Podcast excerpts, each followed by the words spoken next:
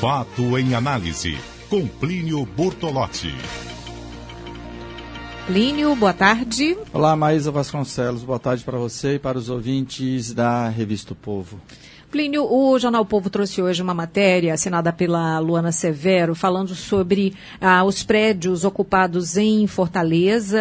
A prefeitura não tem esses dados, não sabe quantos são, quais são. A gente lembra sempre da escola ali aquele prédio antigo da escola Jesus Maria José no centro, né, pertinho da ali da Santos Dumont, escola né? Escola normal. Da escola normal, exatamente. E mas a questão aí da, das ocupações, ela veio à tona com a queda do edifício lá no centro de São Paulo e o drama da falta de moradia, não é, nas principais cidades do país.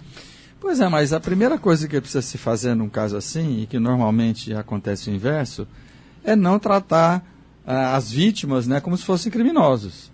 Porque às vezes a primeira coisa, ah, porque esses prédios são invadidos por ocupantes que vão lá ganhar dinheiro. Olha, tem gente que deve fazer isso em alguma ocupação? Tem. Como tem gente também que, eh, digamos, vai para condomínios de alto luxo para se esconder, são bandidos que moram em condomínios de alto luxo. Então, pode ter gente assim nessas ocupações? Óbvio que pode. Agora, você vai considerar que um prédio lotado de pessoas que não tem para onde ir, todos eles são criminosos? Né? Ou todo movimento de, de, por moradia, como MST, ST ou qualquer outro modo, são movimentos criminosos? É claro que não. Agora, se há crime, se há, bom, enfim, é outra questão. Então, quando você trata assim, a impressão que você tem é que as pessoas têm várias opções de moradia e optam por morar em prédios que podem cair a qualquer momento, sem energia elétrica é, segura, sem água, sem banheiro, sem luz, como se as pessoas gostassem disso, e obviamente que não é. E, a, e, essa situação, Maísa, de pessoas sem. O Brasil não tem um plano de habitação, né? Tem Minha Casa Minha Vida, que parece que anda parado é, se reduziu bastante o valor que se aplica no Minha Casa Minha Vida, programas sociais sendo cortados, né, o Estado, no, o Estado que eu digo, o governo federal, o Estado como entidade, numa situação de penúria, que não tem dinheiro para investir em nada, e a gente observa a, a olhos nus, para usar essa expressão, que vem aumentando a população de rua. O Jornal Povo recentemente publicou uma matéria falando sobre isso. E você tanto vê como falta política para essa questão, tanto para. Bom, no, no, no, no, em Fortaleza o jornal acabou de publicar, eles nem sabem quantos é, prédios é, desocupados tem na cidade. O que, a quem esses prédios estão servindo? A ninguém. Por que, que esses prédios não podem estar ocupados de uma forma digna pelas pessoas? Né? Por que, que o Estado não se aplica a, a fazer isso? Eu estava acabando de ler uma matéria agora na, na no, acho que não é o país, que no Uruguai, por exemplo, os prédios que ficam desocupados, que não tem mais serventia, são do governo, estão abandonados, o governo entrega para cooperativas. As cooperativas organizam o prédio, as pessoas moram, pagam uma taxa e moram dignamente. Mora maravilhosamente como se fosse num prédio alto luxo? Não, mas no lugar digno e seguro. No Brasil você não tem isso, então tem gente que prefere criminalizar os movimentos sociais ou criminalizar as pessoas que moram nesses locais achando que a pessoa mora lá porque gosta.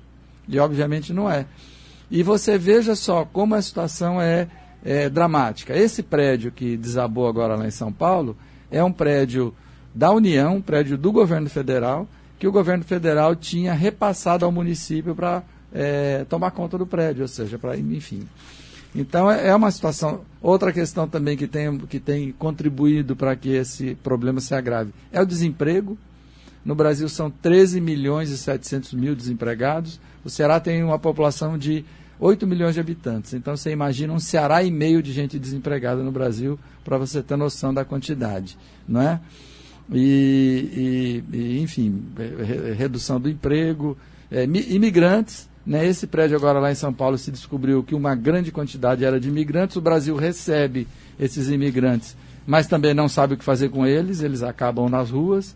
Então é uma situação dramática, mas aqui exige uma intervenção estatal, é óbvio, uma intervenção do Estado para tentar minorar o problema. Talvez resolver não resolva, mas minorar se tivesse uma política adequada de ocupação desses prédios de forma organizada, de uma forma que a pessoa pagasse um, um preço justo. Eu estava lendo agora há pouco uma, uma entrevista da, Raquel Ronick, que é uma das uh, urbanistas que mais entende dessa questão no Brasil, já trabalhou na ONU, etc., ela diz que, inclusive, esse aluguel social, que lá em São Paulo parece que pagam para mais de 30 mil pessoas, ela chama de fábrica de, de, de ocupação, ou fábrica de invasão. Porque o valor é 400 reais e onde, onde é que a pessoa aluga alguma coisa com 400 reais? Numa ocupação. Numa ocupação, que paga uma taxa baixa porque a pessoa vive naquela situação absolutamente precária. Então, sem um planejamento mais adequado, essa situação só tende a se agravar, viu, Maís? Ok, muito obrigada então, Plínio. Boa tarde um para você. Até mais, tchau. Uh, tem um comentário aqui do da Lúcia, a Lúcia Pinheiro, dizendo maravilhoso o seu comentário, Plínio. Muito obrigada, Lúcia. Obrigada, Plínio.